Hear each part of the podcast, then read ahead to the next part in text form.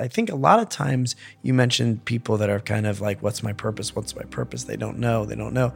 I think that's where the action comes in. That really what you don't know is about fear, a doubt, a worry, a racket, it's some programming. That's the don't know piece. The abundant thinker, that that that person says, Well, I don't know that I know, but I know enough and it feels right. And I'm just gonna do it. And if it doesn't work, it's okay. And I think trusting that is really the key to purpose, is kind of letting go that you've got to have it all figured out and that it's got to be perfect, that it's got to be right. That's the programming. That's Brett Kaufman, and this is episode 313 of Wellness Force Radio. Wellness Force Radio, where we discover the physical and emotional intelligence to live life well you can have the same brain states as someone who's done an hour of meditation every day for 40 years. There's a lot of losses that we go through, so the ability to be able to cope with those losses is very important to build skill in it because loss will happen. You know, you have to have spiritual courage to really grow spiritually because if you really want to take guidance from your soul, you have to be ready to realize that many of the things that you're asking for guidance on, your ego has some kind of an addiction to or an investment in.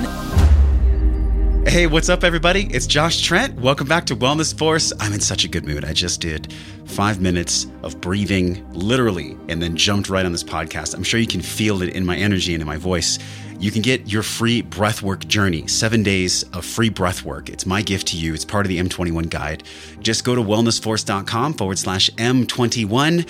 You're going to get the six biggest, boldest, most amazing practices for your morning routine. If you are struggling with a morning routine or you're struggling with meditation, do some breath work first. It's in the guide, wellnessforce.com forward slash M21. Welcome to the podcast. Today, we're talking to Brett Kaufman.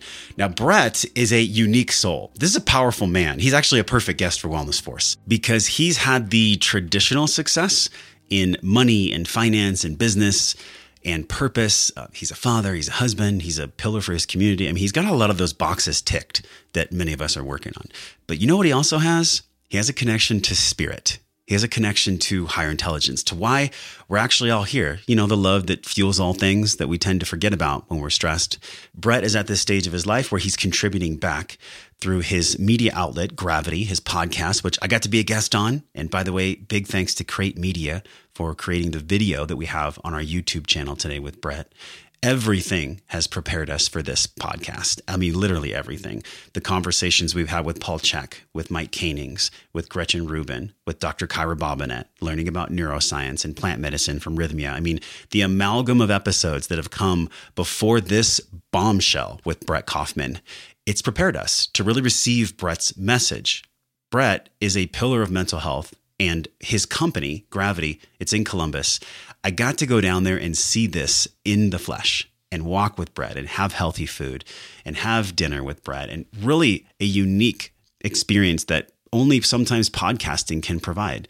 And this is why I love sharing my life with you. This is what this podcast has always been my lessons about my own discovery path of intelligence and mental health and what it really means to be a human. How do we heal?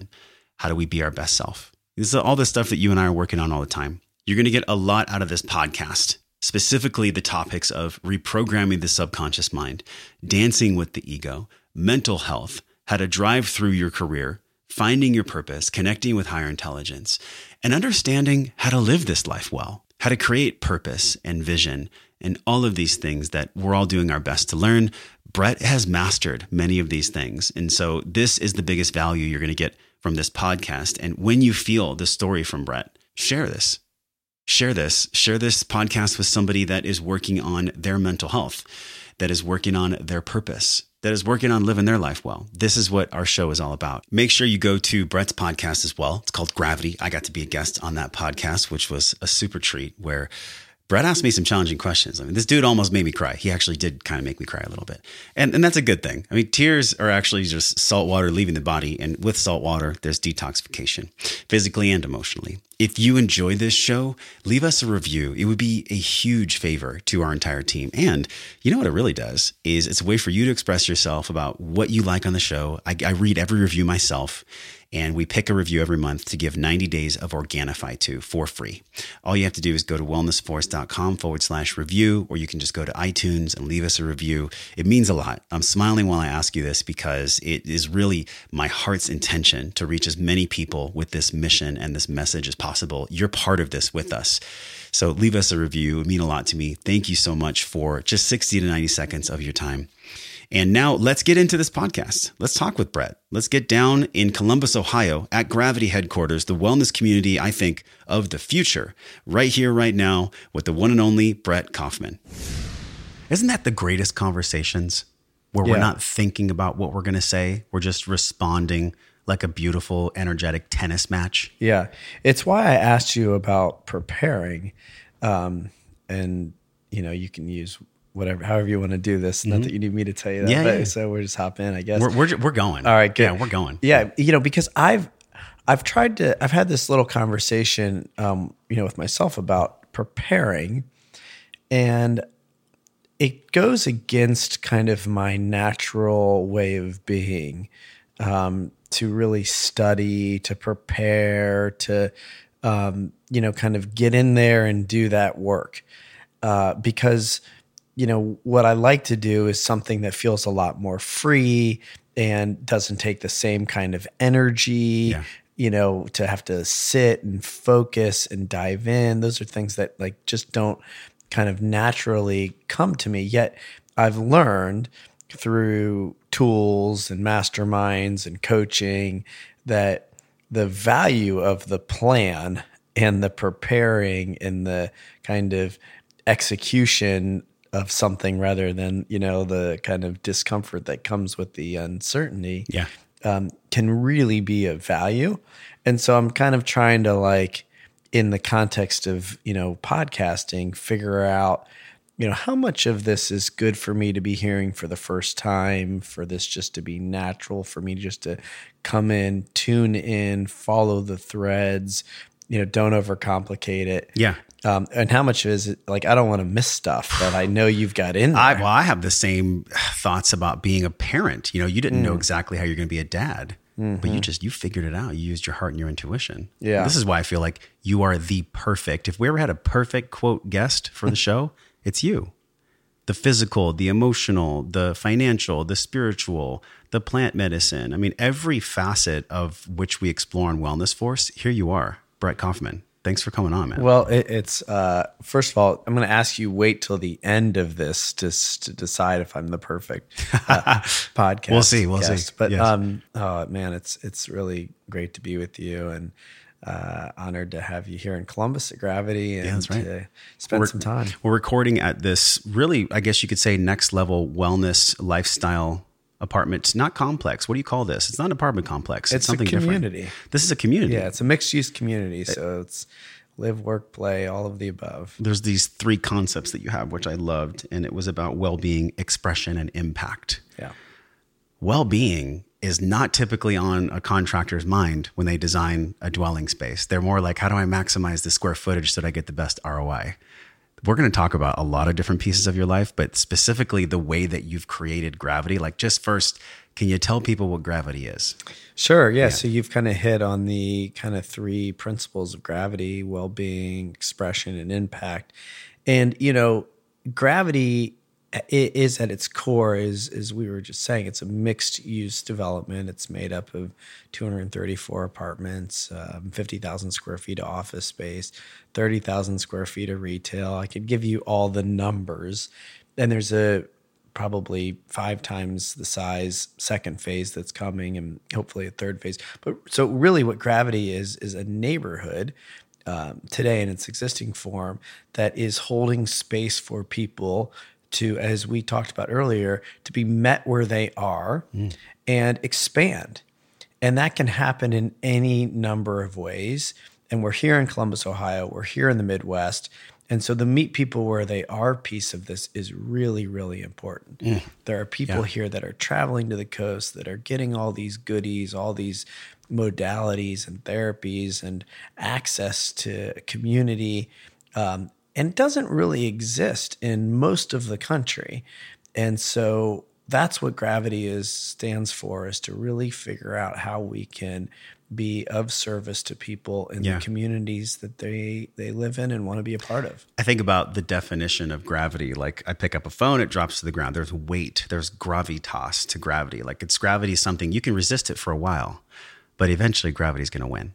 And the truth is the same way. And we can resist the truth, but eventually the truth is going to come in. So when I think about the name gravity, why did you name it gravity? Does it have something to do with truth or connection or the weight of truth? I mean, what's behind gravity? Or was I going way metaphysical there? No, it's not. I mean, it's it's an interesting story, and you know, it's um, probably highlights like another belief of mine. But but really, I've always had a hard time naming our communities and even our company. Um, Kaufman Development uh, was the name, um, not because it had my name on it or or was uh, the easiest um, thing to do. It was because I went through an exhaustive search of trying to find language that really, really felt like it was embodying everything that we wanted it to be. Yeah. And most of the time, I would come up empty. So, Kaufman Development, most of our communities in the past have been named after the address, nothing real creative.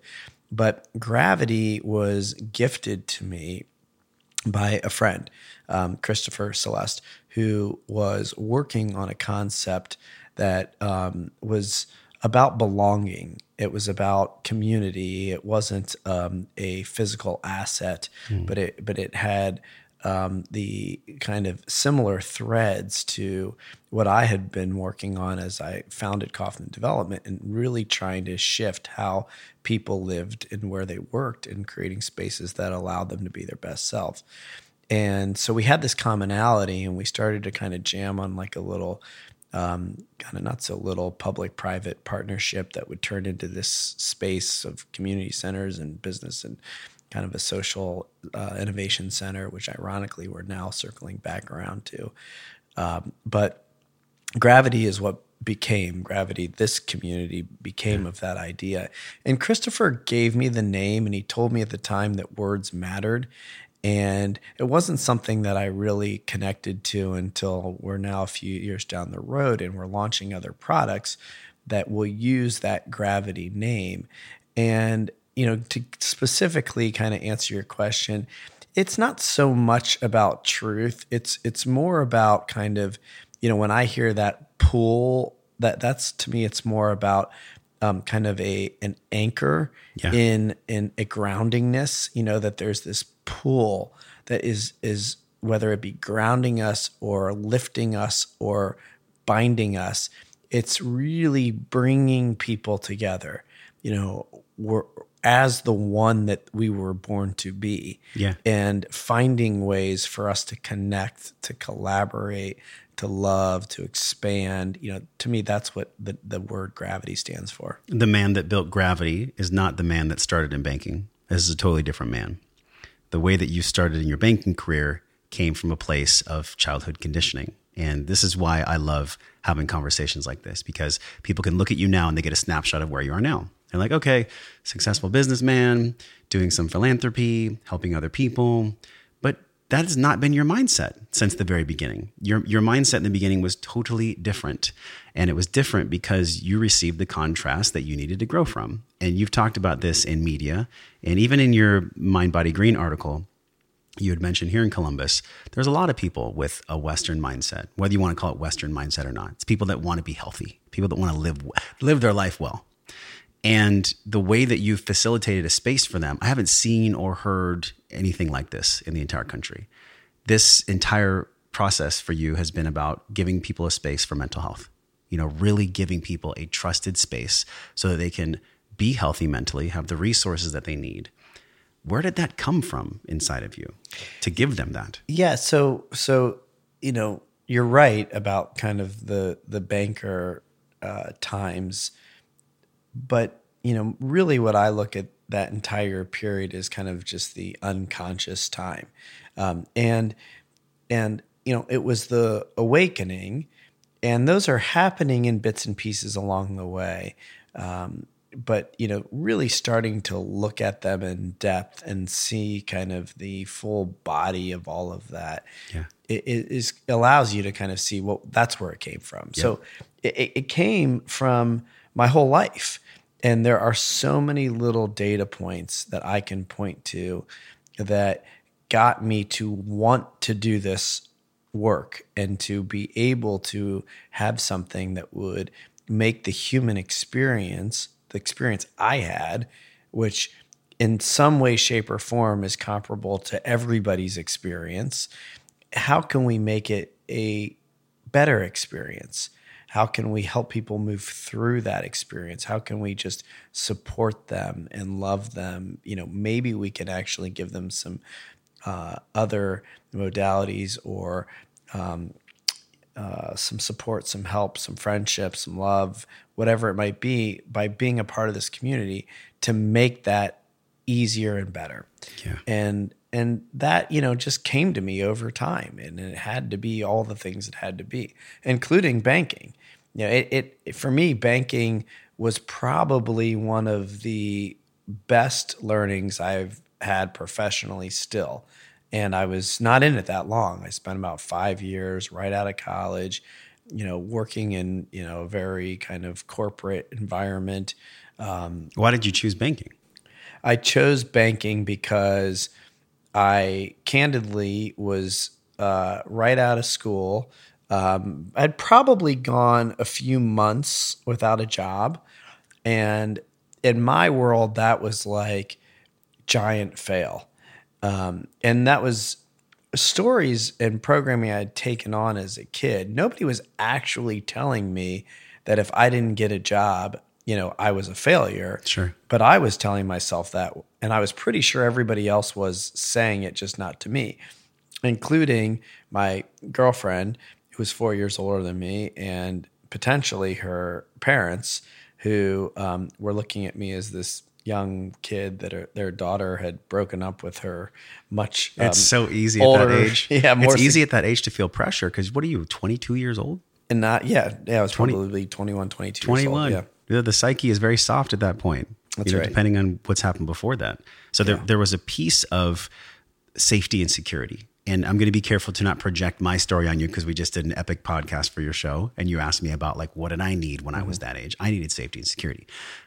Was it safety and security for you that drove you to banking? Or was it just, I need something, so I'll just kind of pick this out of the random?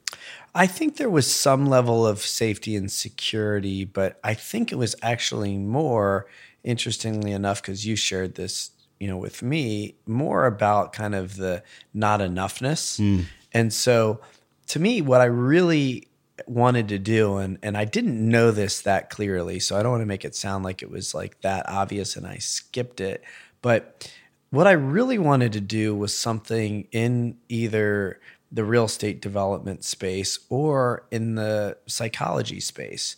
Those were the two things. And really, when I say real estate development, it was more about architecture. I actually wasn't as interested in the business of real estate. I was more interested in the creative side, which is still actually the thing that fuels me today. Yeah. I, I loved architecture and I loved design. And there was something about the the beauty of it that really, you know, felt inspiring to me. And I loved learning about the human condition and the brain and psychology. Those were subjects in a incredibly um, disconnected academic life. I mean, I, I had zero interest in academics uh, for my entire life. Did you love math? I might have early on, but I I I, the, I, ne- I loved almost nothing Okay. I studied. I took a speech class um, in middle school, and I enjoyed that. Um, but I loved the teacher. I loved my fifth grade teacher, and then I remember like three classes in college. One of them being a psych class, um, the other two being architecture classes, both in the kind of art, uh, architecture history and design. And those were the only things that I ever loved about academics. But I didn't follow any of that. And it's funny because, like, what am I doing now? You know, I, the creative piece. Sure. Um, we're trying to figure out how to make the human condition better. And um, I'm speaking about it, and all of that is really enjoyable. But I spent, I, you know, I spent about 20 years doing other things uh, before I was able to get the confidence that that was something that actually could be a way of living and a way of working. Yeah. So so you know, long answer to your question, but the truth is is I went to work at the bank because I wanted to impress my girlfriend and her parents and do really shallow things like show up at a 5-year class reunion with a business card that said I was a banker. Yeah. You know, that that is honestly where my mind was at 22 years old. Can you also have great compassion for yourself at that time because that was the level of consciousness and awareness that you had? I mean, this is the real gift, isn't it? You can be here now and look back. Can you hold that space for Oh, uh, you know, a- absolutely. And and in that case, it's really easy for me to do. So, you know, um, big deal. I went and I was a banker. Like, it's not like I was doing something, you know, horrendous. I happen to have hated the work, but I learned so much. And I have so much gratitude for bankers who are a critical part of what I do. I understand what it's like to be them, to sit in a credit committee, to um, be in that culture. And so Seems it's, relentless. well, it's it's tough, and you know it was really just not my calling. But I have friends that are still working at those banks, and they love it, and they've made a life out of it. And so I have a different perspective Yeah. on when I'm engaging. But there's there's way more kind of profound examples of how to learn from everything uh, especially the the hard stuff, and how that can be a very um, fulfilling and um, you know totally like gratitude experience. Yeah. And so it's not so much about kind of the first job um, as it is just getting that it is all happening for our benefit. What was the relationship with money and your parents? How did you see money when you were younger? Well, money was a very big part of kind of the programming, and it was um, not like so specific, but it was more in the action. So, you know, it was clear my grandfather um, on my dad's side, you know, told the story that he had holes in his shoes and could never afford to go to college and started a business with his brother and they started to do well and they started to have families. And so what did they do? They gave their kids everything they didn't have. Well intended, absolutely having a good old time, you know, living life that a life that they never dreamed they could or they now had. And they're sharing it. But what that did was really spoil their children. They became entitled, they became addicted, they became, you know, um, kind of at the mercy of their parents and Yeah. their business. And so there was a lot of kind of learning about money, um, the value of it, um, you know, how to misuse it, how to, um, you know, make assumptions about it. My father, I think, kind of lived his whole life thinking that he was inheriting money, which he never got. And Oh, so there was some real kind of, um, you know, stunting that was happening along the way. That actually led to cutting corners and really going about things in a way that really ultimately ended up, um, you know, really negatively impacting my father's life. He was in prison. He, um, you know, was uh, unable to really get employed. He still to this day is, you know, in his 70s working um, 30 hours a week. And, and so, you know, Yeah. tons. Now, on my mom's side, it was kind of the opposite. It was um, um, not that money wasn't um, uh, important. In fact, it, it, it, I think there was a lot of kind of material um, uh, kind of value in in the things that you could buy and do with money.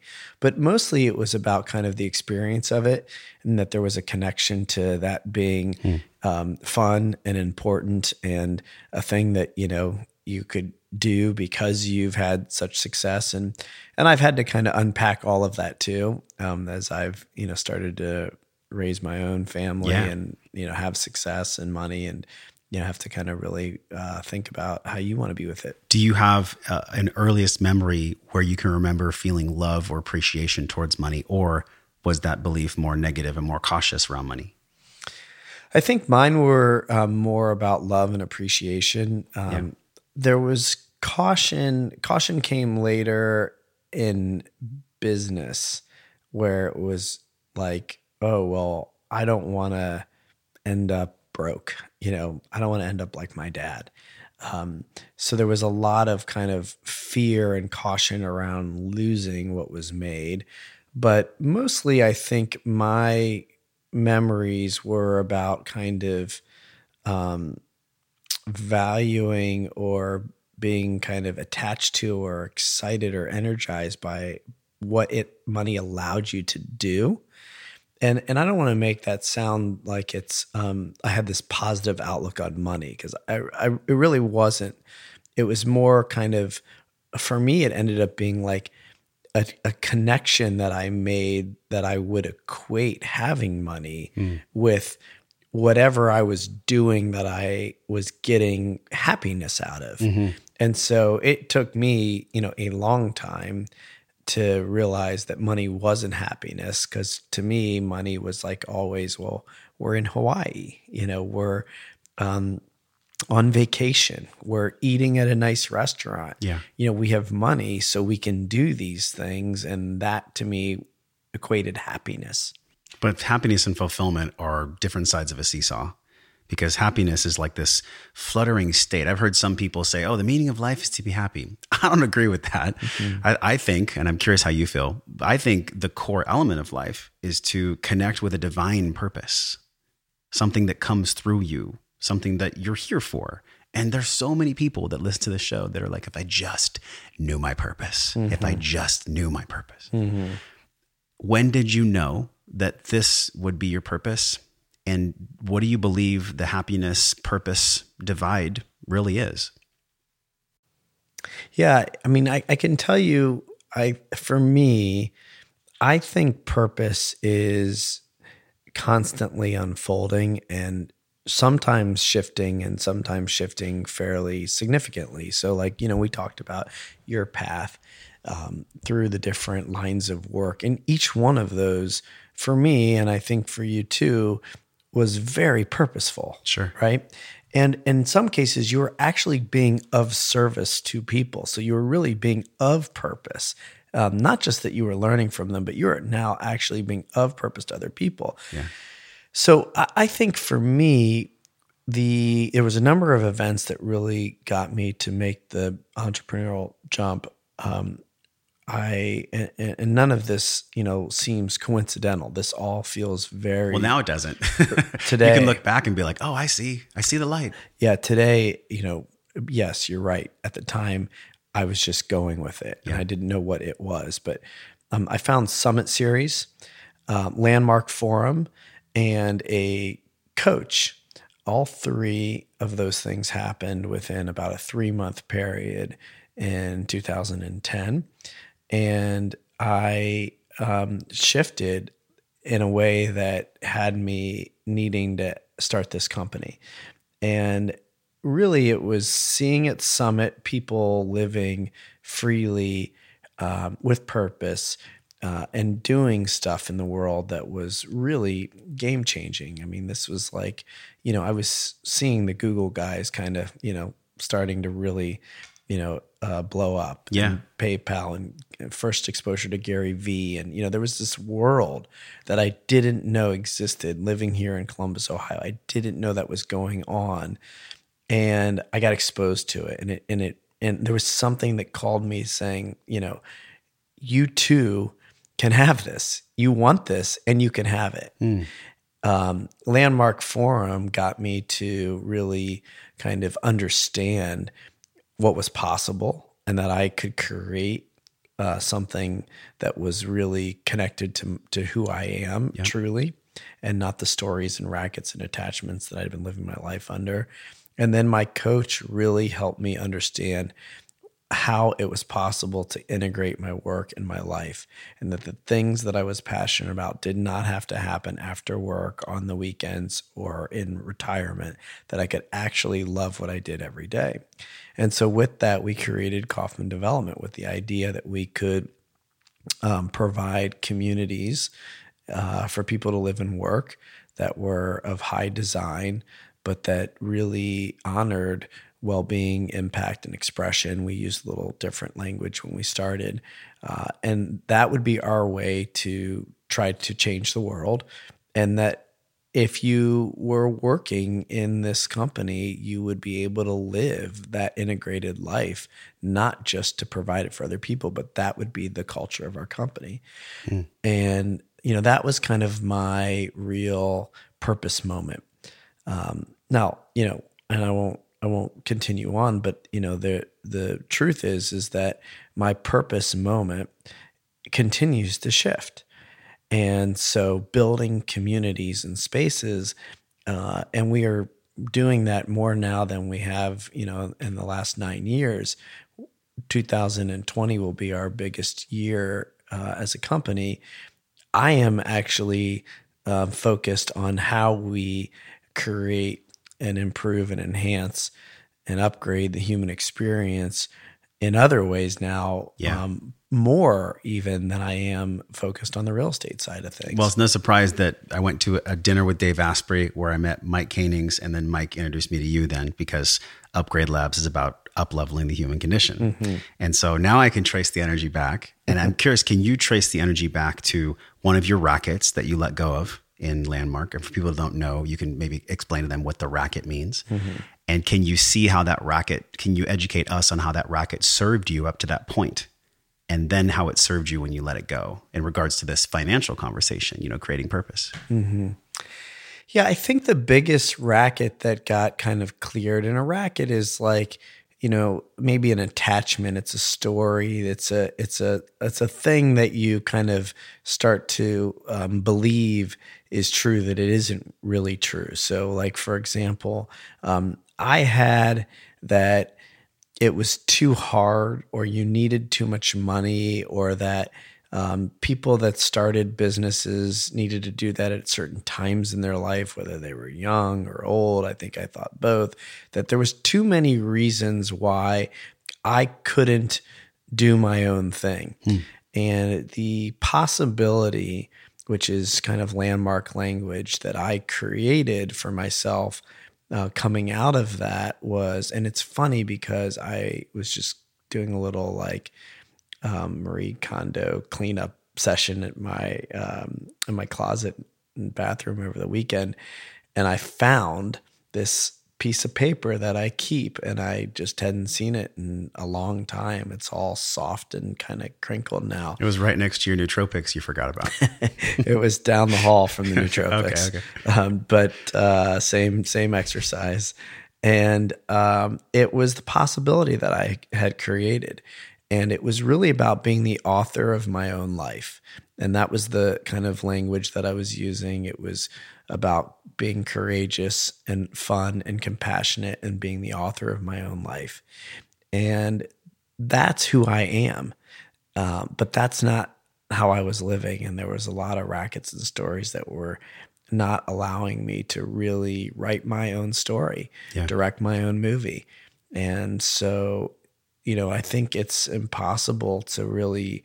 Um, well, I shouldn't say that. For me, that meant I needed to start my own business. Yep. And you knew right then. So the racket was everything we do is connected to how we were imprinted as kids. Yeah.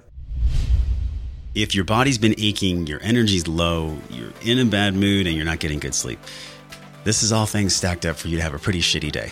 Let's be honest. It does not have to be like this, however. There are tools out there, trusted tools, specifically our show sponsor, Cured Nutrition. They are the creators of a wonderful product that is full spectrum hemp. And I say wonderful because that's how it makes me feel. I have been taking this organically grown full spectrum Colorado hemp before I go to bed. It makes me sleep like a baby. I back up the sleep data with my Oura Ring. It works, y'all. This is really, really high quality, organically farmed, full spectrum hemp. It took me a year to partner with a company like Cured. And you can go to Wellness Force 300, our episode 300, where Joe actually interviewed me. You can learn about why we partner with Cured. There's a lot of companies out there when it comes to hemp. A lot of them don't really walk their talk. But Joe and the entire team at Cured, they not only walk their talk, they give you hemp so you can walk better. You can get 15% off with their generosity. Just go to wellnessforce.com forward slash cured and pick up the mint, the regular flavor. You can even get it for your pets. They have oils and tinctures, and they have everything you could ever ask for when it comes to the world of full spectrum organically farmed hemp. That's wellnessforce.com forward slash cured. Use the code wellnessforce. You get 15% off your entire order. Pick up your full spectrum hemp today. This is a company that I stand behind.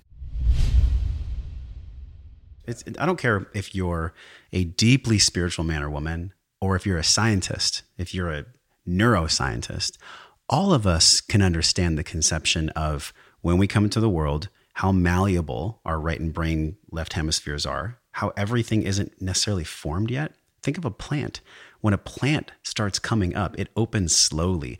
How it's fed, how the light comes in, how much water it has, the soil, everything's very dependent on that health of the plant and its surrounding environment. So the things that happened for you when you were a kid, specifically this father, it really it's a father wound. I think so many of us deal with a father wound that we grow from.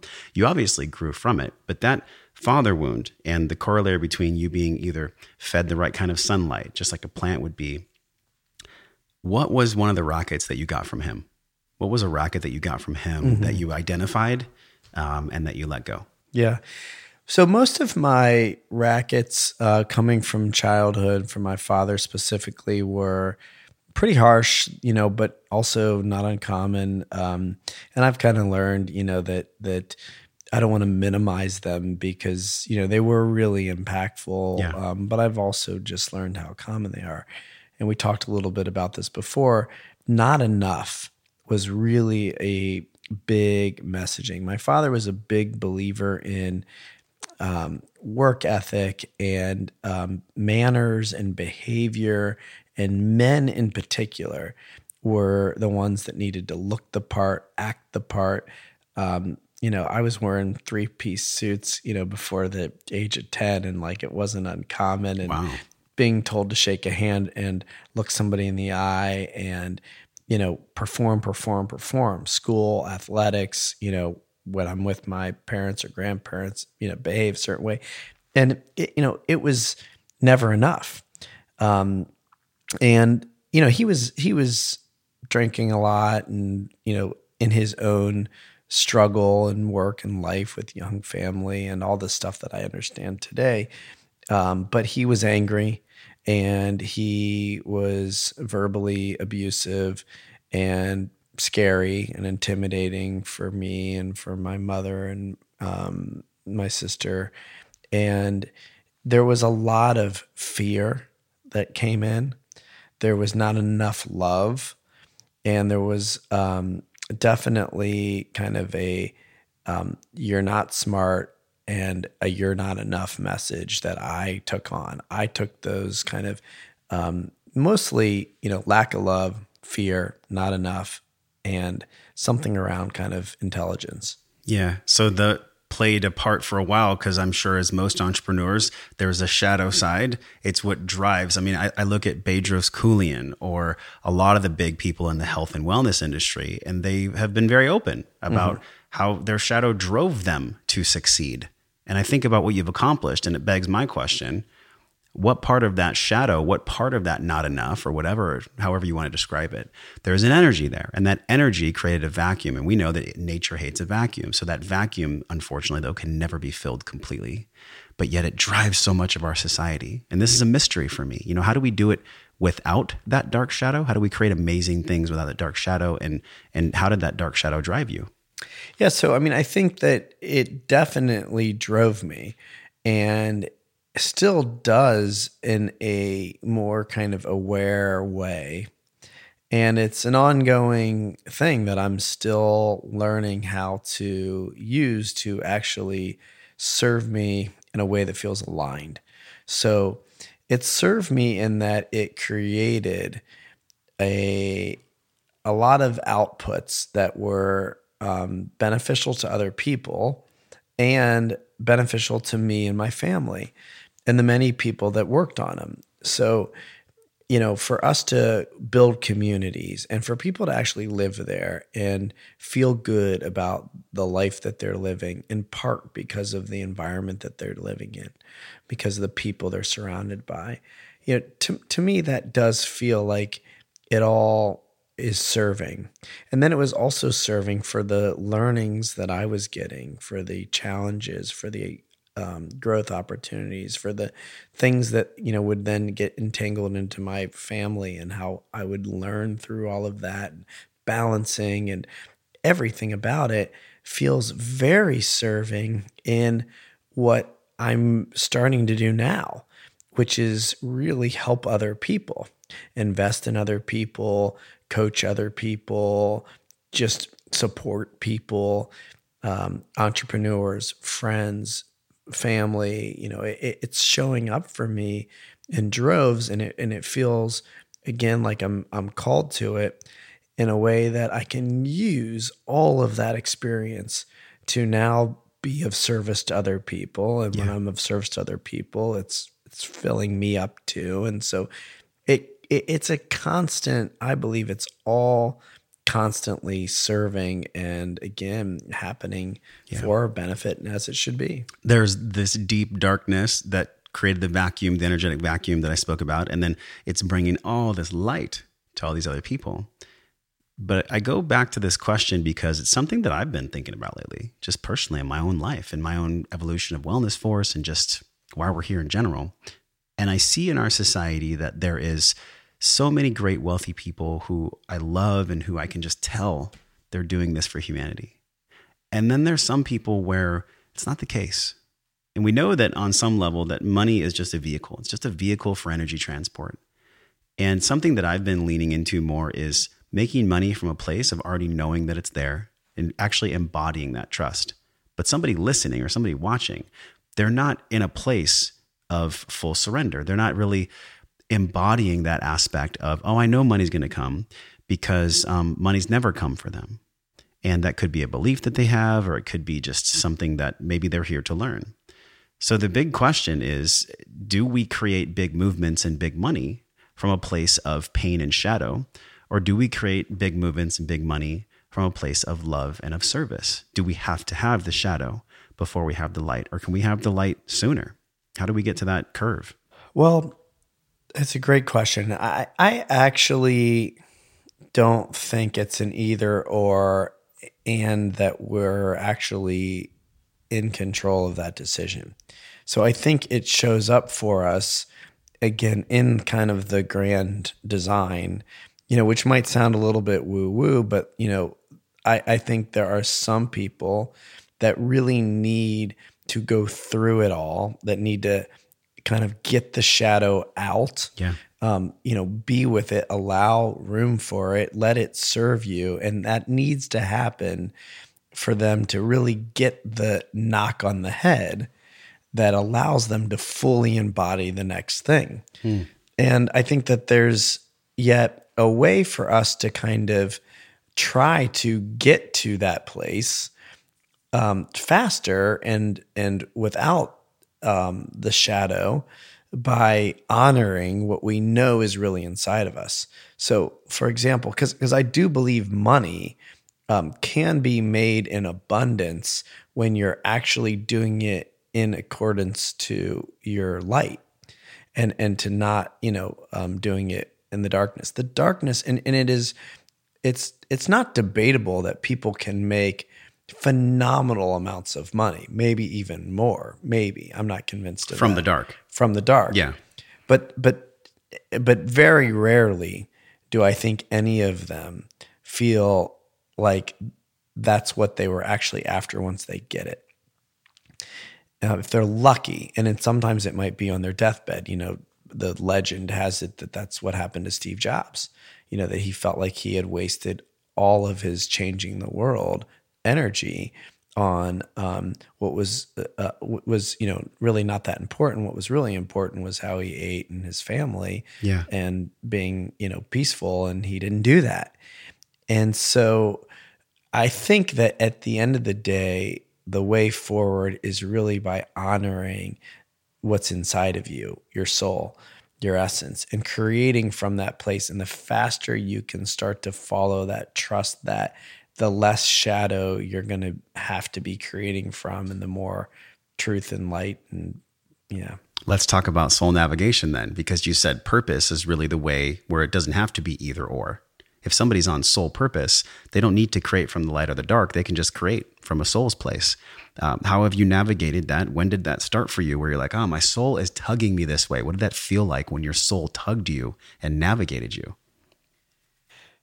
Yeah, I mean, you know, my coach used to say, "You're people make a a, a jump in you know start a business uh, for one of two reasons: either they're drowning where they are, or they're on fire about where they want to go."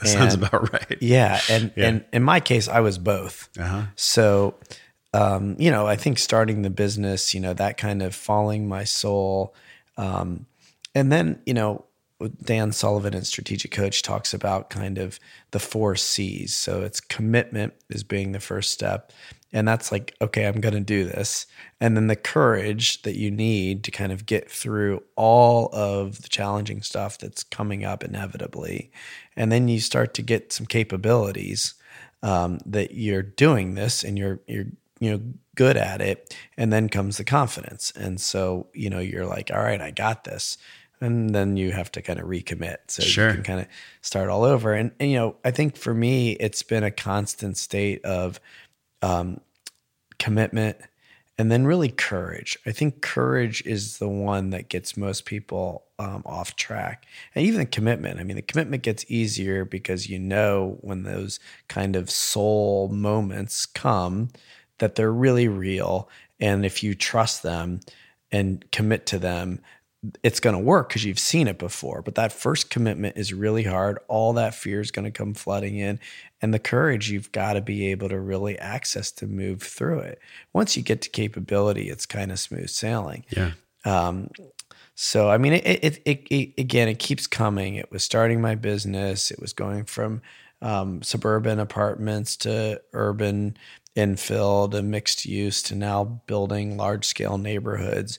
And and really, you know, I kind of am continually accessing it as we're starting new concepts.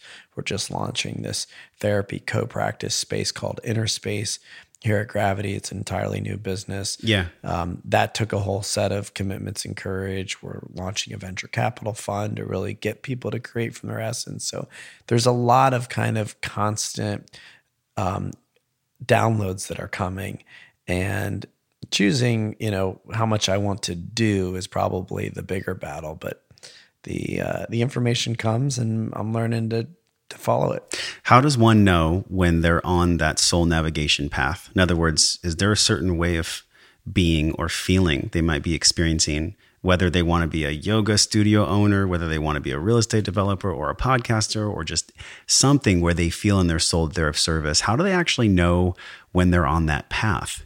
How did you know? Yeah, I think you you really in your body, you know. And it's a matter of learning to kind of slow down and and ask and be with and trust and kind of inhabit your body in a way that you can tell physically if you are aligned and if that's your soul your mind wants to really do all the talking and all of the deciding, Yes. right? And it's loud and it's good and it's gotten you here. So you got a lot of evidence as to why that is the um, the the the driver's seat who's sitting in the driver's seat. But that it's really not there for me. I think it's in the body. It's really kind of going into that inward space, and that's a practice. Um, and it's a practice that you know my meditation's been helpful with. Um, running is a is a time where you know I used to run a lot of long distance races, and I would get in the training a lot of kind of meditative thoughts, um, and you can just kind of tell what's really coming from that soul place or what may be driven by your not enoughness, your fears, your worries, whatever else is kind of in that programming. Something I've been really fascinated with lately is the brain gut and just the brain body connection. So people talk about gut feeling a lot. And I'm curious how you feel about if somebody's health is, for example, giving them dysbiosis or their GI tract is inflamed. You know, depending on the research, like 80 to 90% of quote serotonin is produced in the gut. Well, if I'm going with my body's sensation and I'm really well versed, let's say I do yoga and I work out and I think I have physical intelligence, if the conduit isn't clean, doesn't that take away gut feeling?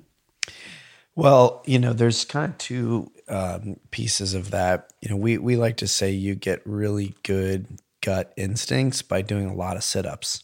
So y- y- your gut gets better with experience and repetition and Yeah. a lot of work.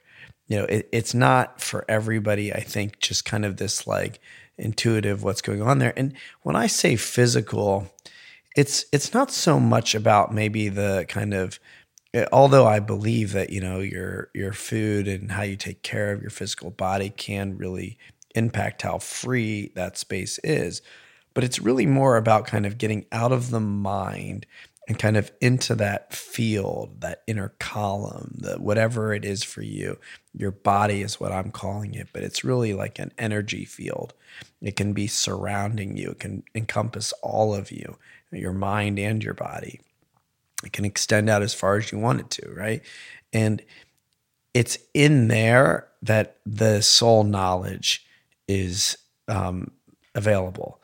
And so, yeah, I mean, I do think that the way you get to that is by good health, Yep. mental and physical. So the cleaner your body is, the cleaner your mind is, the easier it is to separate the thoughts and to get to kind of the essence. One cool analogy, uh, Dr. Tim Brown, one of the coolest men in sports. He's a, a phenomenal, world renowned chiropractor and, and just all around amazing human being. He said, You know, a lot of our health is like water.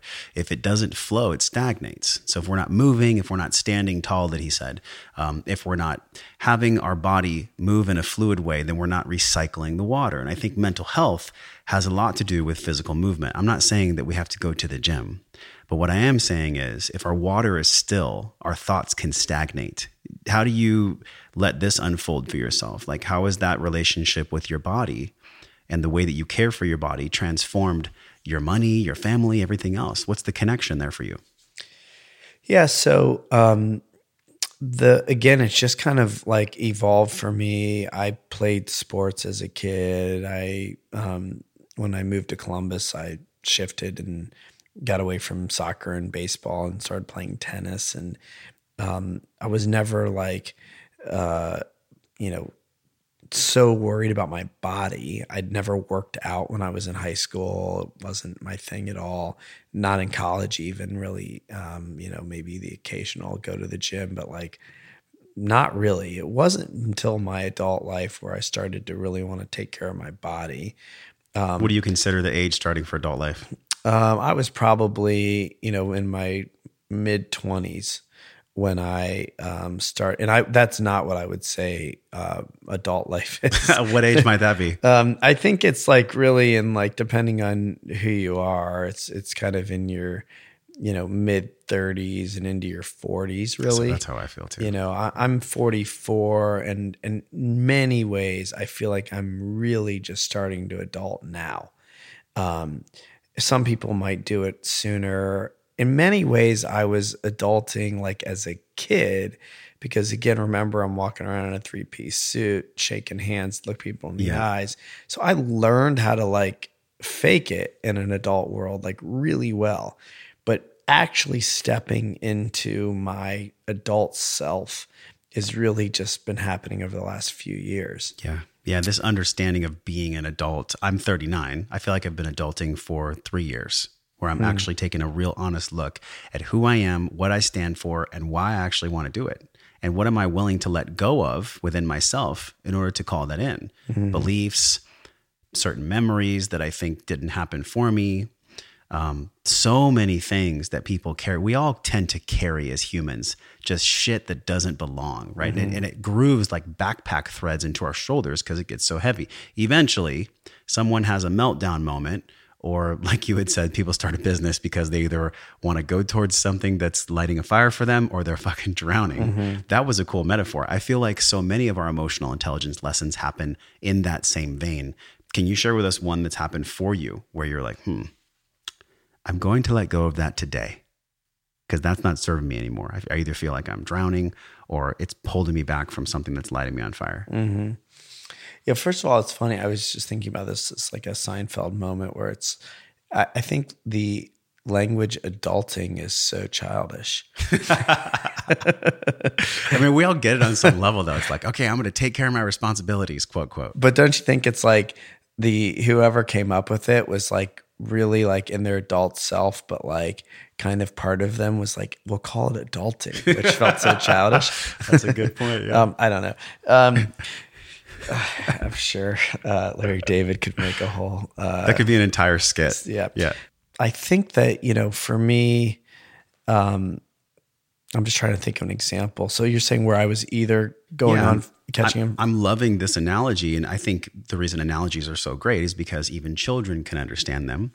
Speaking of the child connection to adulting, there's a point in everyone's life where something emotionally finally comes up and there's a decision. We make a decision. Yeah, to I let mean, it go. I, I think you know I've got to now really do that mostly in the moment. I mean, there's been a lot of them, and you know, even just recently, we just decided as a company that we were going to really focus on gravity. We have gravity, and we have another product that we're launching, which is a real kind of sustainable um, uh, uh, kind of green approach to building community, mm. urban infill communities. And I feel very drawn to those product types as being important at this point in time. But we see a lot of opportunities. We could be building real estate all over the place. And we've had to just recently kind of decide that if we just do what we're focused on right now and do it really, really well, it's enough. And so I think, you know, for me, it's it's maybe boring, but it is kind of the same themes that continue to show back up. Like we're enough. We've done enough. We have enough. We don't need to do anything. And that can kind of really start to spread. And it's now more about not so much the big dec- decisions, it's in the moment. It's in every little conversation, whether it be in conversation with my wife or my kids or a friend or a colleague or in conflict. And and even within myself and deciding how I want to be in all of those situations, there's a constant kind of like ability to dig underneath it and decide in the moment at that like finest little point that I'm enough and that I'm smart enough and and who am I? Well, I'm love and I'm compassion and I'm joy. How am I being those things right now? Mm. And that's where I find kind of the the refinement really happening. The, the the level of mastery is really kind of in the it's in the little stuff. The big stuff becomes pretty easy once you get like, nope, we're enough. Never mind, no thanks. Don't worry about it. You know, let's talk in January. You know, it gets easy to do that, but it's in the real connection in the moment that you know the work is. Do you feel like capitalism, in a way, has progressed and it's ignored the laws of nature so much? Where in the laws of nature, there's always a birth, a life, and a death. But yet in capitalism, it's always about consistent year, month, day, some kind of metric. You better grow or it's not working. Do you feel like because of how capitalism at its core has completely thrown away the laws of nature, that that is actually why we're at this point in society where the gap, the divide is grown so big? How do we overcome this? How do we start treating capitalism with the same love and care and acknowledgement that we can with nature? How do they mirror each other? Well, I I think that whether it be capitalism or other kind of human conditions, um, you know, capitalism was born out of something, right? So I, I think, you know, we're talking about generational human conditioning that's led us to ignore the laws of Mother Nature, to be in the situations that we're in. And, you know, we were talking about this at lunch. I'm not so sure if that isn't a necessary thing Right. for us to actually get the learnings we need. Yeah. Because if like things are good and every mother, you know, everybody's thriving, mother, maybe, you know, we start to make some other really bad mistakes. I, I don't know, but I kind of choose to believe that everything is happening as it's meant to be. And, and so, you know, capitalism, even, you know, the damage that we're doing, maybe, maybe it's necessary. Now, I'm not activating that we continue to do damage. You know, I, I think that there's um, a tremendous flaw in um, being a public company where the quarter is so damn important and people clearly are told here's what you have to do At all costs. Right. It's the same thing in our school system, you know, the testing model where teachers are, you know, teaching to the test, you know, where that happens. There's a lot of places where we have a performance culture that's sending the wrong messaging. And and that's I think something that, you know, we need to really uh, evaluate. And it's why we want to launch our own fund is that the um, values that we have are around the human being and creating organizations and products that are actually uh, serving Mother Nature and you know and all of its um, beauty.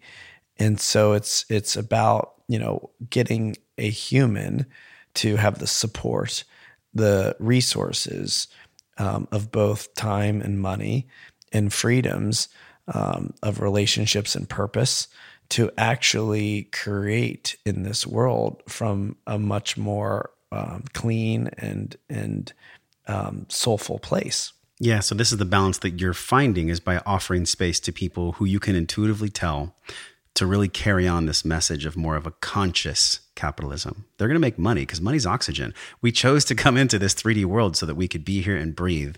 And without cash flow, any business or just any family can't breathe. Yet we're in this big shakeup right now. And I'm, I'm curious how you feel about this, where technology, podcasting, all the things that are even possible now in the past 10 years, they did not exist from the paradigm of our mothers and fathers because technology just wasn't at that space. Do you feel like right now that there is a true hope for humanity to save itself, to heal the world by utilizing new ways of being in their minds and through technology? How do you see that unfolding? You know, I don't know that I have the clarity of how it's going to unfold, but I do believe that it's all here and it is happening and um, is really serving um, right now. And I and I have a lot of hope. I really do. It's funny. I had this thought this morning. I don't know really where this came from, but I was thinking about kind of maybe we're just living in a period and that you know there have been periods of time that you know my 13 year old is learning about in middle school you know where they're going through the different religions and the periods and Yeah. the way that humanity has lived and evolved and you know i like to believe we're in one of those periods right now and the thought i had this morning is you know well what what would you call it like what is it and I think it's an awakening.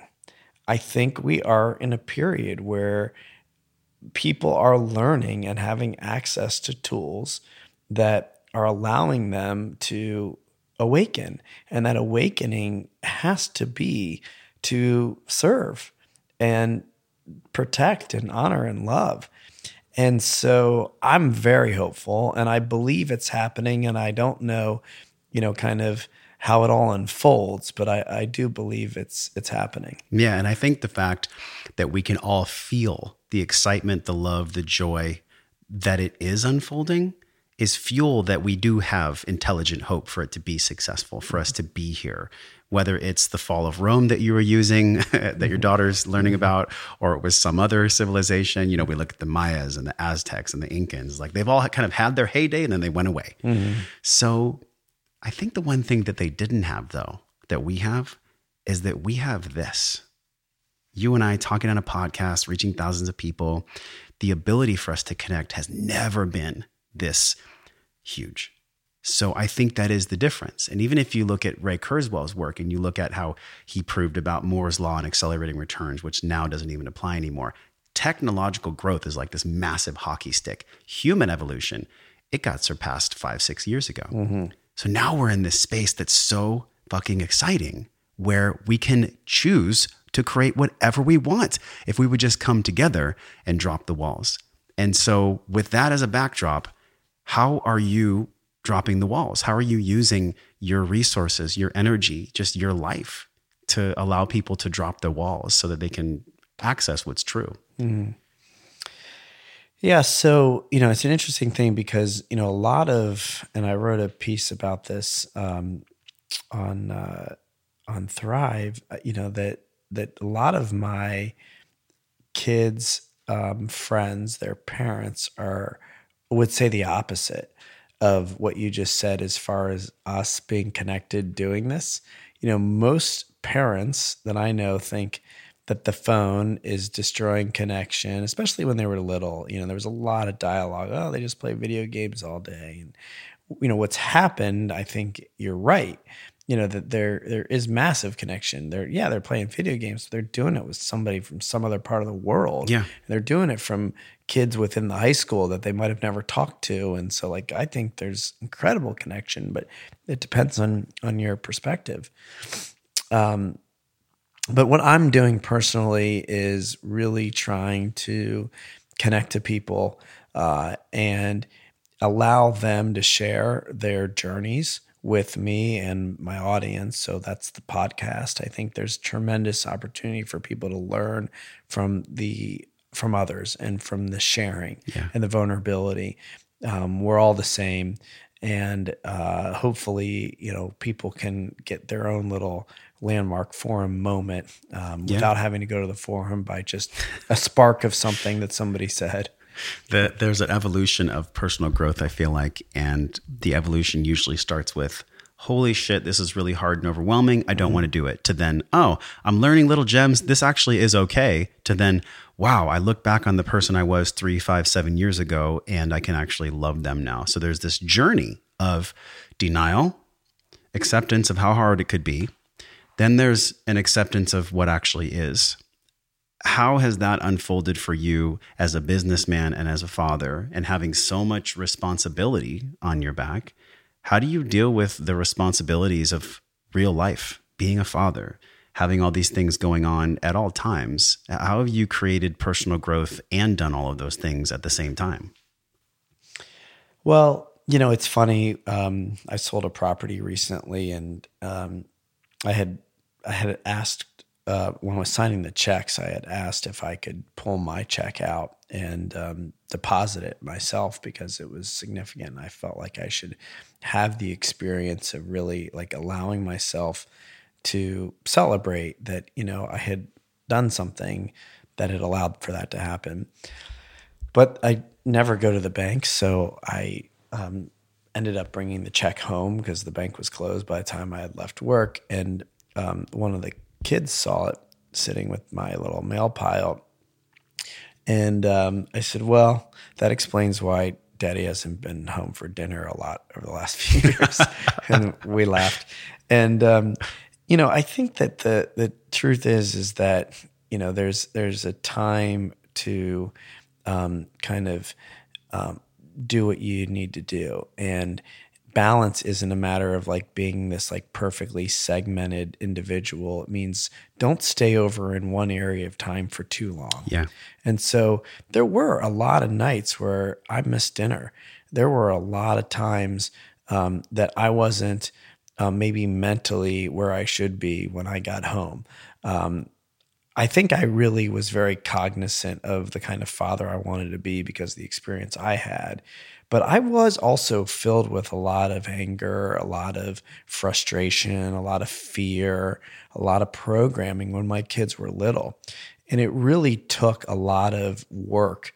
Um, you know, at a, and for me, it kind of all kind of happened, you know, at the same time, which made it really hard.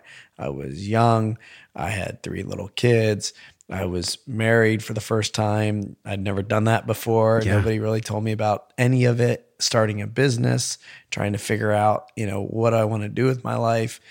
You know, all that kind of happens. And when that happens, you're probably going to be out of balance. Yeah. And so I was. Um, but I started to kind of attack it. And, you know, balance is coming always. You know, now I get to spend days like this with you.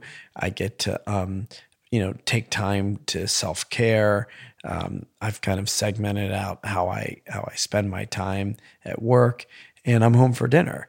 And you know, I'm very thoughtful about how I travel and really not missing anything. This past weekend was um, Joe um, Polish's Genius Network event. I love Genius Network. It's their big event.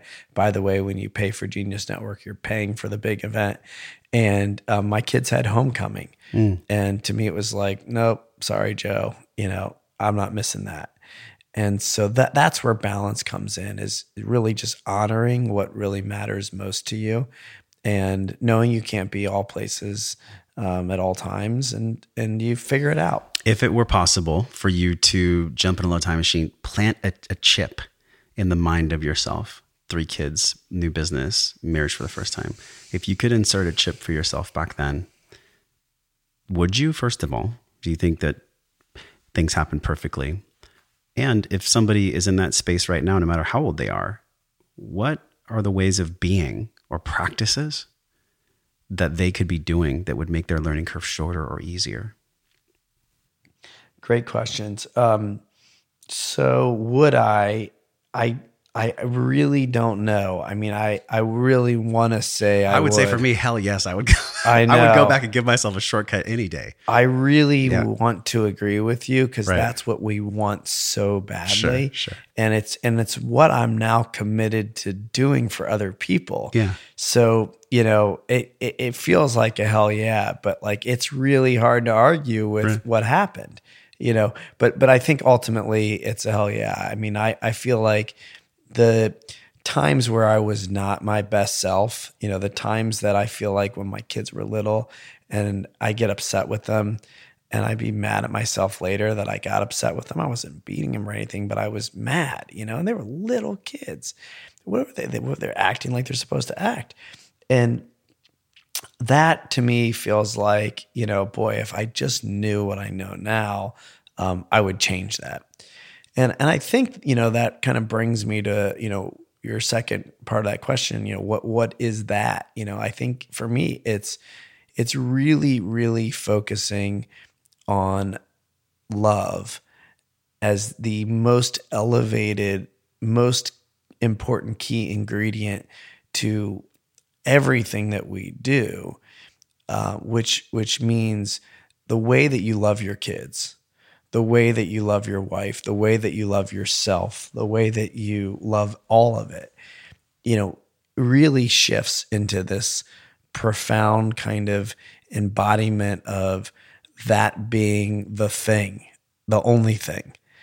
And you know, it's it's a it's a it's like a it's a mindset, it's an embod it's it's you know, it's all of that. It's when you are in the situation, the reframing towards love as opposed to all the other things that it could be a child crying a spouse upset uh, you know whatever it is at work to see how that is all potentially looked at from a more powerful place um, and to me that starts with love And love is not something you can always just read. Love has to be embodied and felt and given. Mm-hmm. And sometimes in those moments where we're the most triggered, how dare you do this to me? How dare you act like that?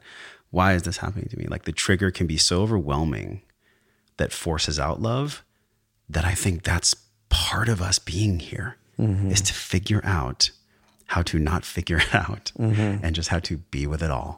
The shit, the mm-hmm. triggers, the muck, the straining, how, whatever word you want. To, we all know what it feels like, whatever word I want to use to describe it. We all know that feeling of like, fuck, this is the last thing I want to do right now is love this person. Mm-hmm. The last thing I want to do in this moment is send love their way. Yet, I mean, I'm getting just chills in my arms just thinking about it. like that's everything. It's been mm-hmm. in every ceremony with me. It's been it's been in some part, some way, every breath work, every time I talk with Carrie Michelle, every time I feel about my mom or my dad, like it's always there. It's always that little piece that's inside of all of us. Yet there are certain ways to let it spring out more, right? Like, what are your not just self love practices, but what are your practices about being love in moments when you least likely want to? How do you cultivate more of that within yourself?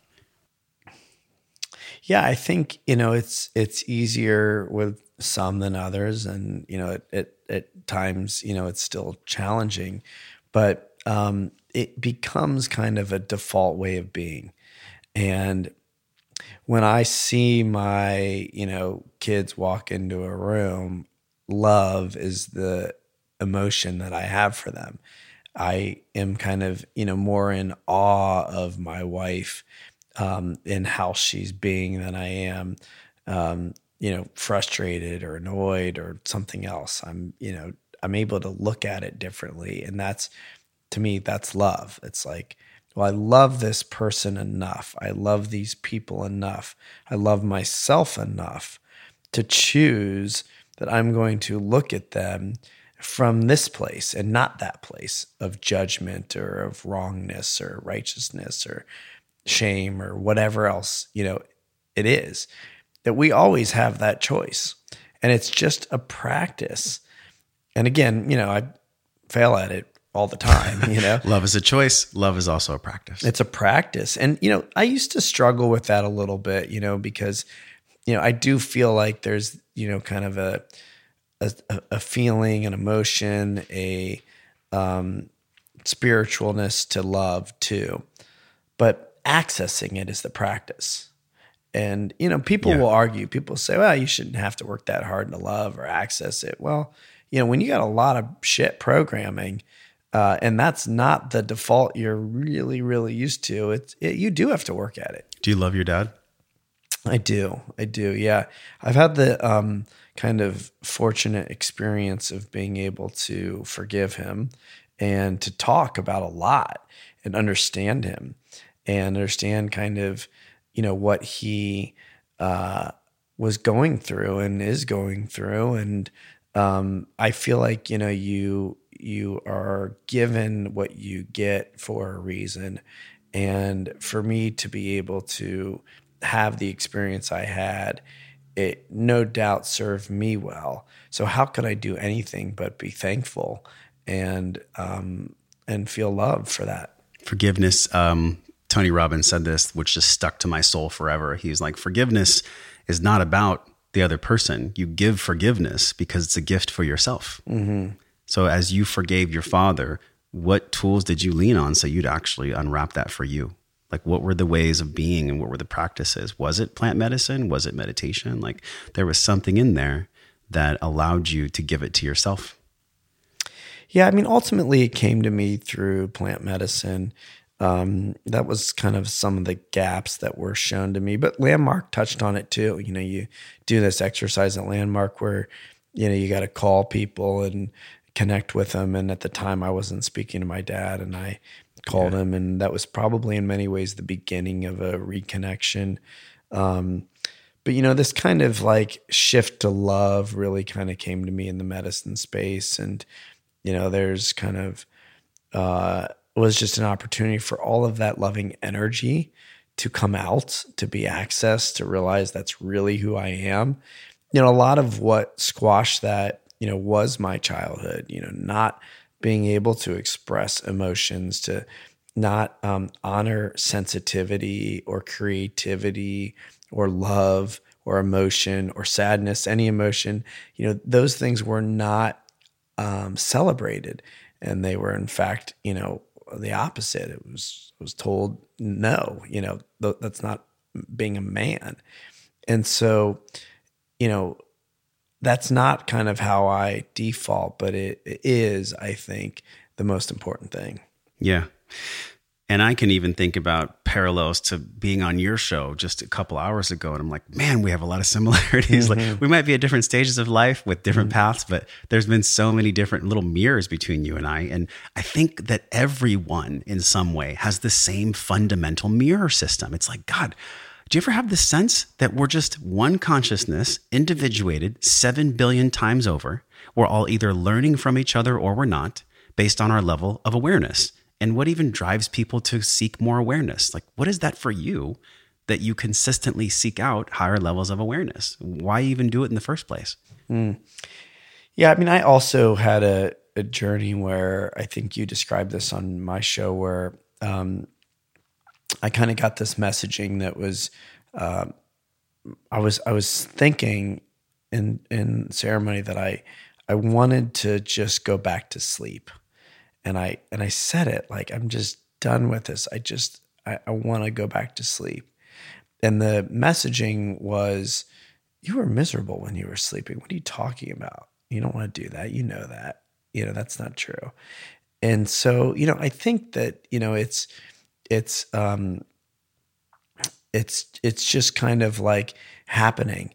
And and it has to happen because it's what we're what we're our souls are calling for you know that that we're being drawn to it. Even if we resist and we're holding on the ego's holding on you know it it's pulling us because it's it's that natural return to that energy that divine energy that we were born uh, with that we came from and so that's the pool. and you know it's just a matter of letting go and surrendering and um, shit it's hard you know um, you think you're doing it too and then like the ego smuggles its way in you're like shit i didn't even How'd you see get here, motherfucker? and you were back in the driver's Yeah. seat you know you sneaky motherfucker Yeah, like that God.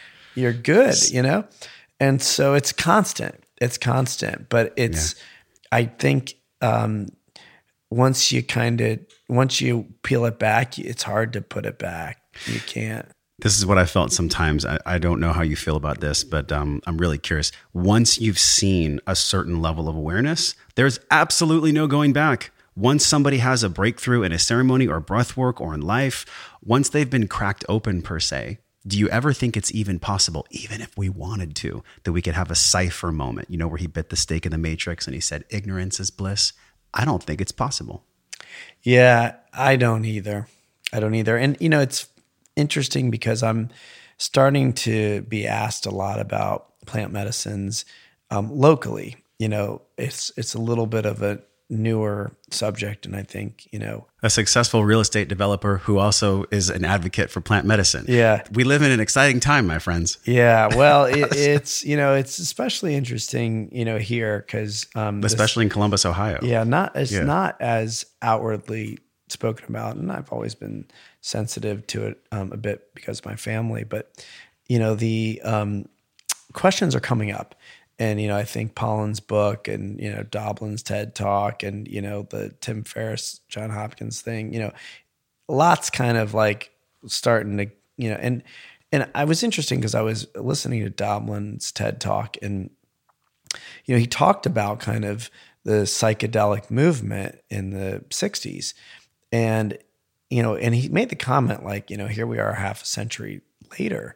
It's like, shit, you know, that, that was a half a century that went by um, without access to medicine that could have really made a difference in the world because probably it was um, handled wrong the first time.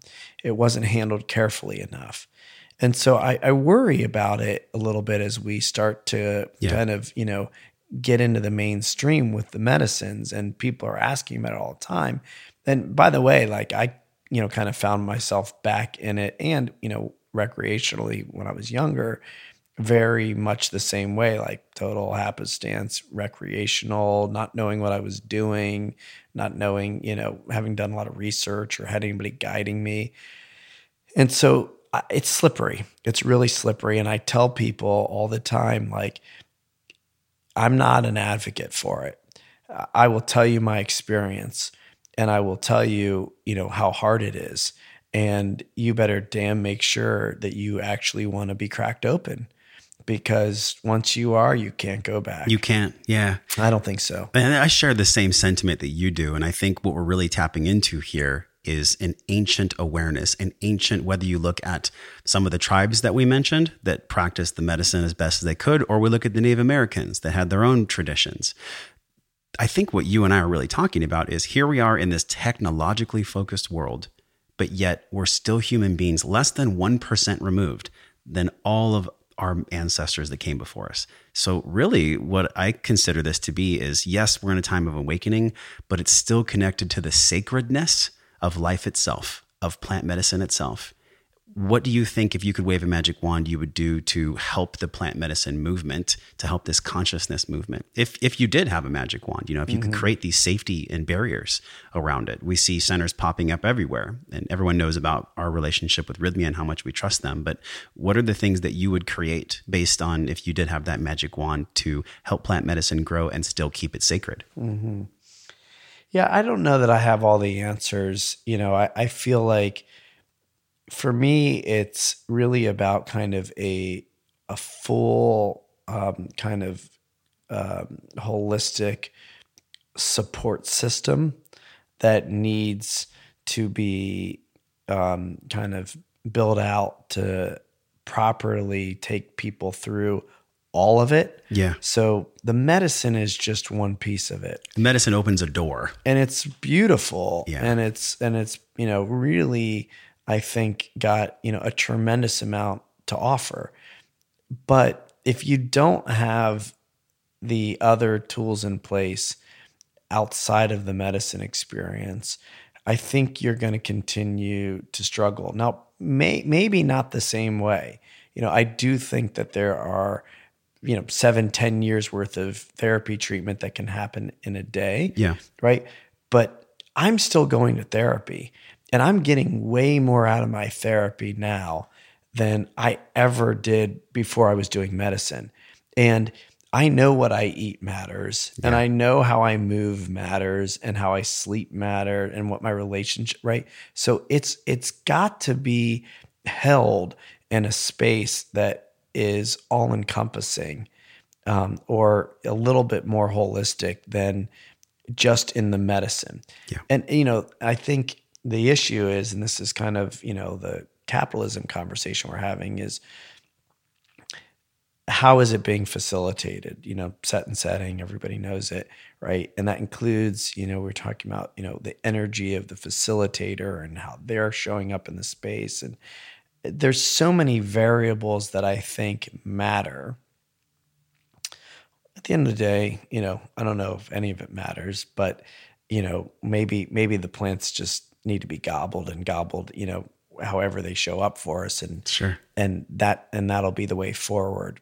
You know maybe it's my control and my conditioning that has me feel like we need to set this up holistically. But if if i were to tell you right now where my head is i think that's it. It's it's all the tools and support around the medicine that i'd like to see integrated Me too. And this is why it is so exciting. I think the major psychedelic conference was just a few days ago in Austin. I think it was November 1st when we're recording this. And uh, one of my friends is there. She's the host of the Plant Medicine podcast, plantmedicine.org. And this is something that I'm seeing not just with her work, but with most of my colleagues in the podcasting world is that they've either been called to plant medicine or they've already gone through some lessons and we're all trying to kind of clear the smoke away and go, hey, what do you guys think?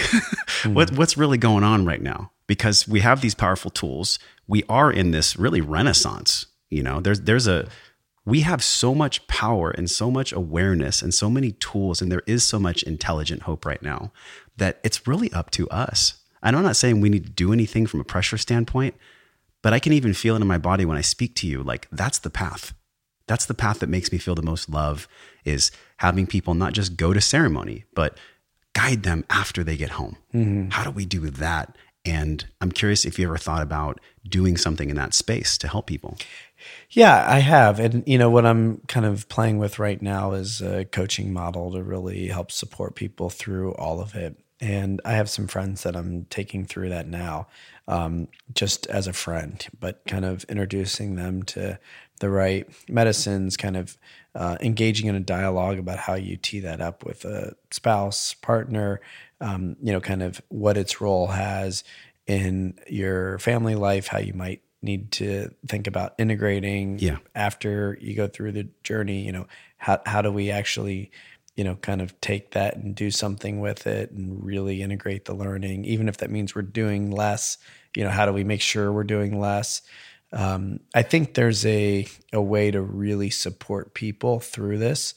Uh, I've had the benefit of having some people that are familiar with medicine who are also therapists and coaches and who have been able to kind of be there for me in the integration and you know all the other learnings you know again about kind of self-care and nutrition and how we take care of ourselves you know Yeah. i think you and i both have had the experience when you're physically well and you go into journey it's Yes. a lot easier than if you've been you know eating and drinking and you know doing other things that you know that world doesn't like It's the plant is like this ultimate either hug or slap. Yeah. Or both. Yeah And um, I've had experiences where the slap was so profound, it was a message for me to wait until the lesson could be learned.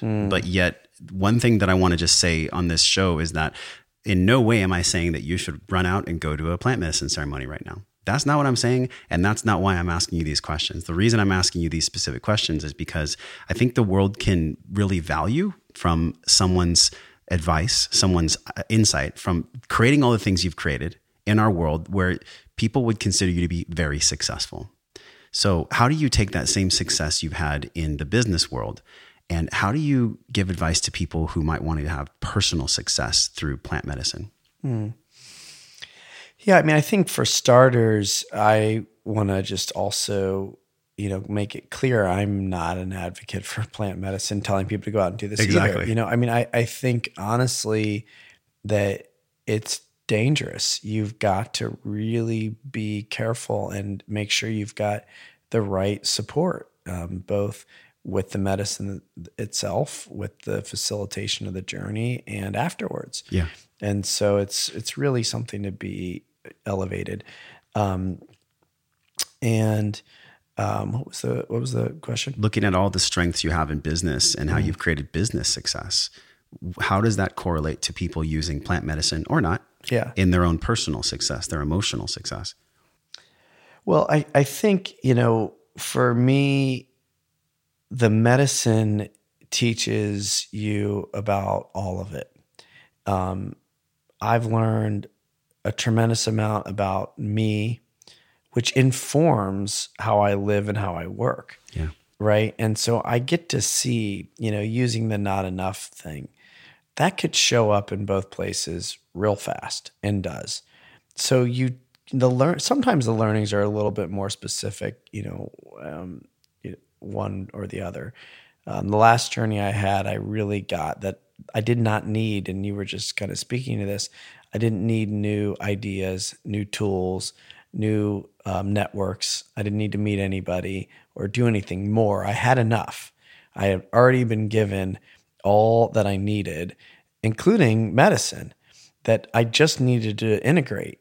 And that, you know, if I would to do all of that right, then, you know, maybe I could come back and try something new. But right now, I had everything I needed. I just needed to focus on implementing what I had learned. And so that was a, a truth about work and life. You know, that was don't go to Genius Network and be home for homecoming. I don't need to go back out to LA and do more medicine. You know, I can stay home. You know, I um, can, uh, you know, uh, not take on more projects. I've already committed to enough things. You know, Yeah. you need to put yourself back in that situation where you're stressed. It's too much. You're seeing that now. So I, I, I think when you go inward, and it doesn't have to be medicine, whether it's breath work or meditation Yeah. Or any kind of you know way to get into that field that's when you you know start to you know really get the learnings that are available to guide you and you know i i now can do that I've been meditating for over 20 years, but um, kind of in in different levels of that space. You know, I can Yeah. get into in a float spa for sure. I can get into a you know kind of plant medicine like space without the medicine and and that's you know i think achieved by practice so however you can get there Yeah. you know that's where the that's where the goods are How do you think people can get there in order to maybe let's say they have a big purpose, they have a big dream. What are the ways of being that can get them there in order to have financial abundance? Like what have you learned that you could share with us in your life where somebody's creating financial abundance from maybe key practices, key beliefs, or key ways of being? Yeah, I think that the thing about the financial piece of it is there's there's a couple of things that come up for me. You know, one is I, I actually believe that if you can develop this skill of going inward, a stillness practice, a meditation, a plant medicine um, relationship, whatever it is, if you can get in there and move your shit around, let the thoughts go, get, you know, work, go to therapy, move the trauma. I think all of that has its role in your financial outcome. If you're lucky, maybe, I don't know if that's the right word, you're using it to create um, money if that's what you want, um, the shadow stuff. Yeah. Um, but you know that I don't think is how it usually goes. I think more people, um, despite you know kind of our current political climate and a lot of the you know kind of stuff you see in, in Yep. um, business in the business world, uh, most people let their shadow stuff keep them from doing what they want to do. And so I really think it's it's kind of learning that practice and honoring yourself however you get there is really the way to money. That that's one piece. The other piece is if you don't know where you're going, you're not going to get there. And so I believe that there is a visualization um, practice, a goal setting practice. I use Strategic Coach. I annually create a Pinterest board that I look at on a regular basis, but Strategic Coach has tools where I um, annually will look at you know what am i going to try to do this year to achieve those lifetime goals? Are those lifetime goals still the same? And if so where do i want to be in five years? Where do i want to be in three years? Where do i want to be in a year? What do i need to do this quarter this week today to get that? And working plans actually will help you move towards whatever it is that you're meant to be doing. You know it, it'll, it'll kind of twist and turn but if you're constantly in action um in in you know you, you're gonna you're gonna move forward Yeah. Two things. First is do you think it's possible if somebody hasn't done the shadow work for that plan to even be executed that you learn in any kind of coaching model? First question. And then secondly, if it comes from you really taking action and being in action, can't there also be a caveat of somebody taking so much action that it's actually the same value as them taking inaction? Yeah. Well, so um you know, I think like the strategic coach thing for me came to me simply I was uh we use something called EOS. Um, I don't know if uh, the entrepreneurial operating system Gino Wickman um, created EOS and it also has kind of a um a goal setting component, but it's predominantly a off the shelf operating system that any business can use. I would highly recommend it. It's been amazing for our business. But the facilitator of that said to me when I was in kind of an email calendar hell where I was nonstop, you know, never catching up, said, Oh, I hear this thing, strategic coach really helps people with that. Now, I did not know when I went to coach that I was going to get a time management tool, which is what I was looking for. And that really was very valuable, but that I was going to get access to an entirely new way to think about the world, life, work, everything, and how I could start to plan for it. That did not come from plant medicine.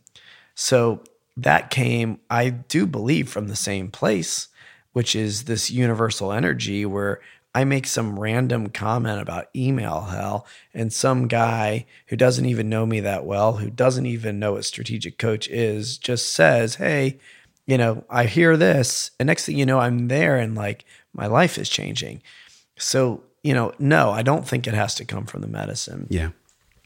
Yeah, and and and my second question was somebody's always taking action. So you said if someone comes from inaction, I was even when you said it, I was like, wait a minute, if they're taking so much action without a clear direction, wouldn't that be the same value as them taking no action at all? Well, uh, no, but I think if you're taking, and not in my opinion, I think if you're taking no action, that's actually an actionable step, right? So, No action is still action. yeah, I mean, action. right? It's like there's a choice there that says I am going to intentionally choose not to do anything. And and so this is the no part. It's not because I think that's getting you to the same place. Um, but it's because it's getting you to the place that you desire, that you feel is aligned with your soul, that that there might be a time and place for doing nothing as being exactly what you need to be doing. And yet, you know, there are times that if you want to create certain outcomes, you are going to need to be in action. And and for me, you know, um, you, you could you kind of uh, kind of you know go deeper with it. Well, what's the outcome you're trying to create? You know, is it, Yeah. is it happiness? Is it fulfillment? Is it whatever? Right? And so then could you just do nothing and just work on getting that? You know, yeah, I, I get it. Um, maybe, maybe, but you know, I, I think there's a lot in between where you're starting and this kind of like where you want to go that being in action helps you really get to whatever it is you actually want to do, even if that's nothing. Mm, okay, great answer. Because I was feeling like, gosh, we hear so many analogies of like ready, fire, aim, and all these catchphrases. And even someone that you and I have mentioned a few times, like I have gotten really great downloads from Gary Vaynerchuk. Mm-hmm. Yet I've also received messages that don't resonate. And almost as not as parting guidance, but as almost parting guidance, because we got to wrap this up at some point. I could mm-hmm. probably talk to you for another two hours because it'd be fun. Yeah. So, as, as semi parting guidance, if, if somebody is on this path of creating purpose, we've talked in the show from multiple leaders about how incredibly powerful purpose is for wellness. Without purpose, specifically, I'll just speak for men. Like, if, if- in my life, when I haven't had a purpose, I felt like I was going to die. And I think a lot of people, men or women, feel this way too. If someone is reassessing where they are with their purpose, in other words, if they're finding their new purpose, can you speak to them right now? Could you give them anything solid that they could be doing, thinking, or being around creating their purpose? Yeah, I mean, I think um, I think creating purpose is, it, you know, you, you really need to be able to just sit with yourself and and really ask and and whatever comes, trusting that. And and I know that that might you know not sound um, that simple for people, but I think it is. I think a lot of times you mentioned people that are kind of like, "What's my purpose? What's my purpose?" They don't know. They don't know. I think that's where the action comes in. That really what you don't know is about fear, a doubt, a worry, a racket. It's some programming. That's the don't know piece the the the abundant thinker, the the the you know the strong kind of core, um, that that that person says, "Well, I don't know that I know, but I know enough, and it feels right, and I'm just going to do it. And if it doesn't work, it's okay. Or if it's not my purpose and that changes, that's fine. I don't care. It feels right now, and."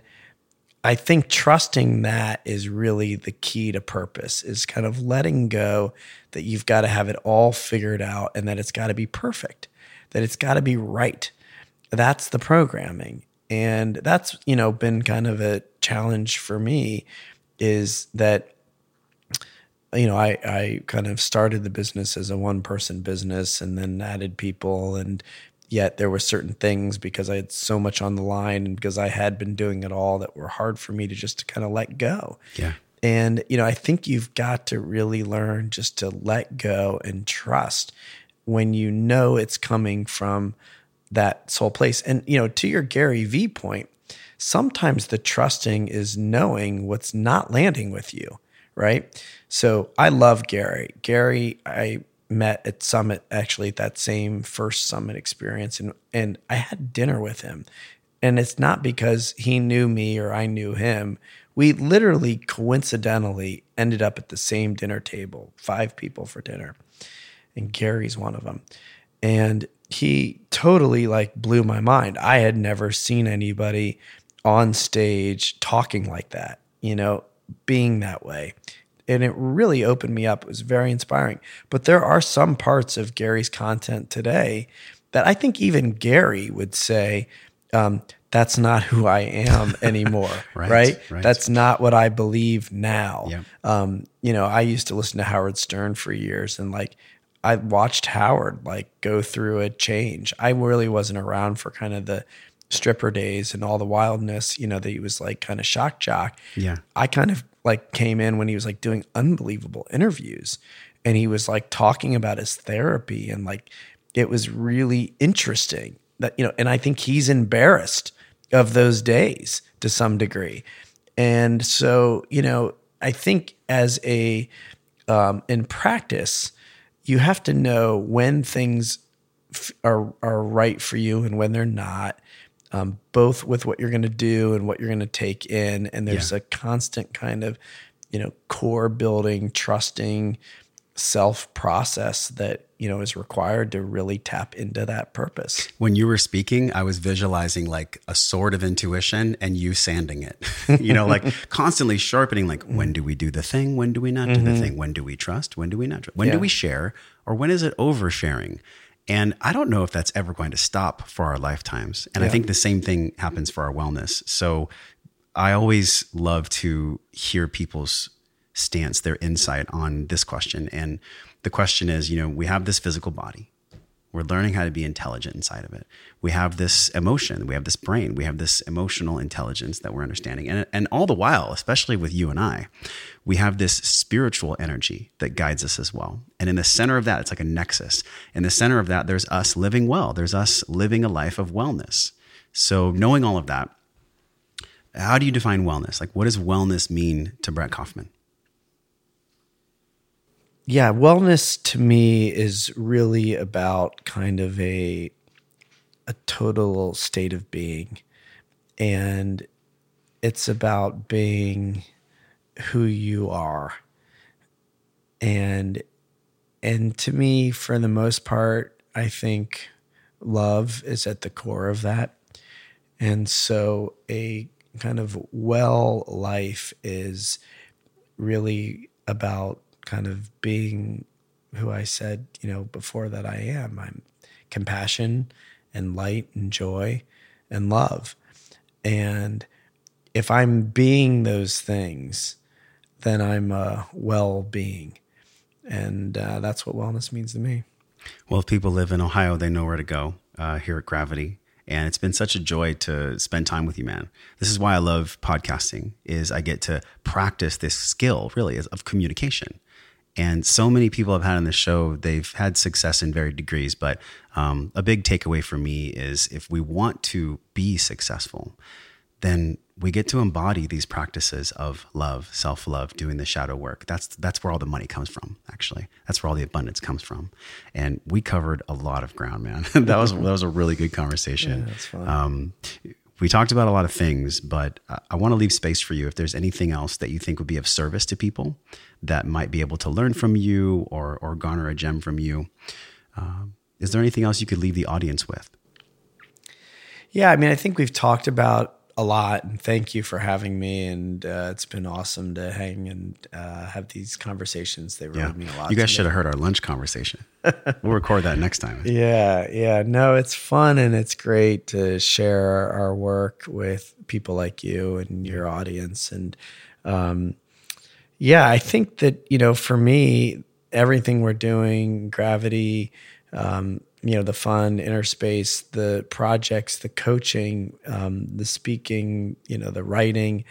It's it's all about trying to make a difference in people's lives. And i think that um, is probably the thing that you know I don't I don't really push people to do anything, but I would like to see people really get this connection to kind of not just money, but yes, money, because I think that matters a lot to people, but money and actually what you're really after, you know, which is what you were saying about the, you know, no action thing.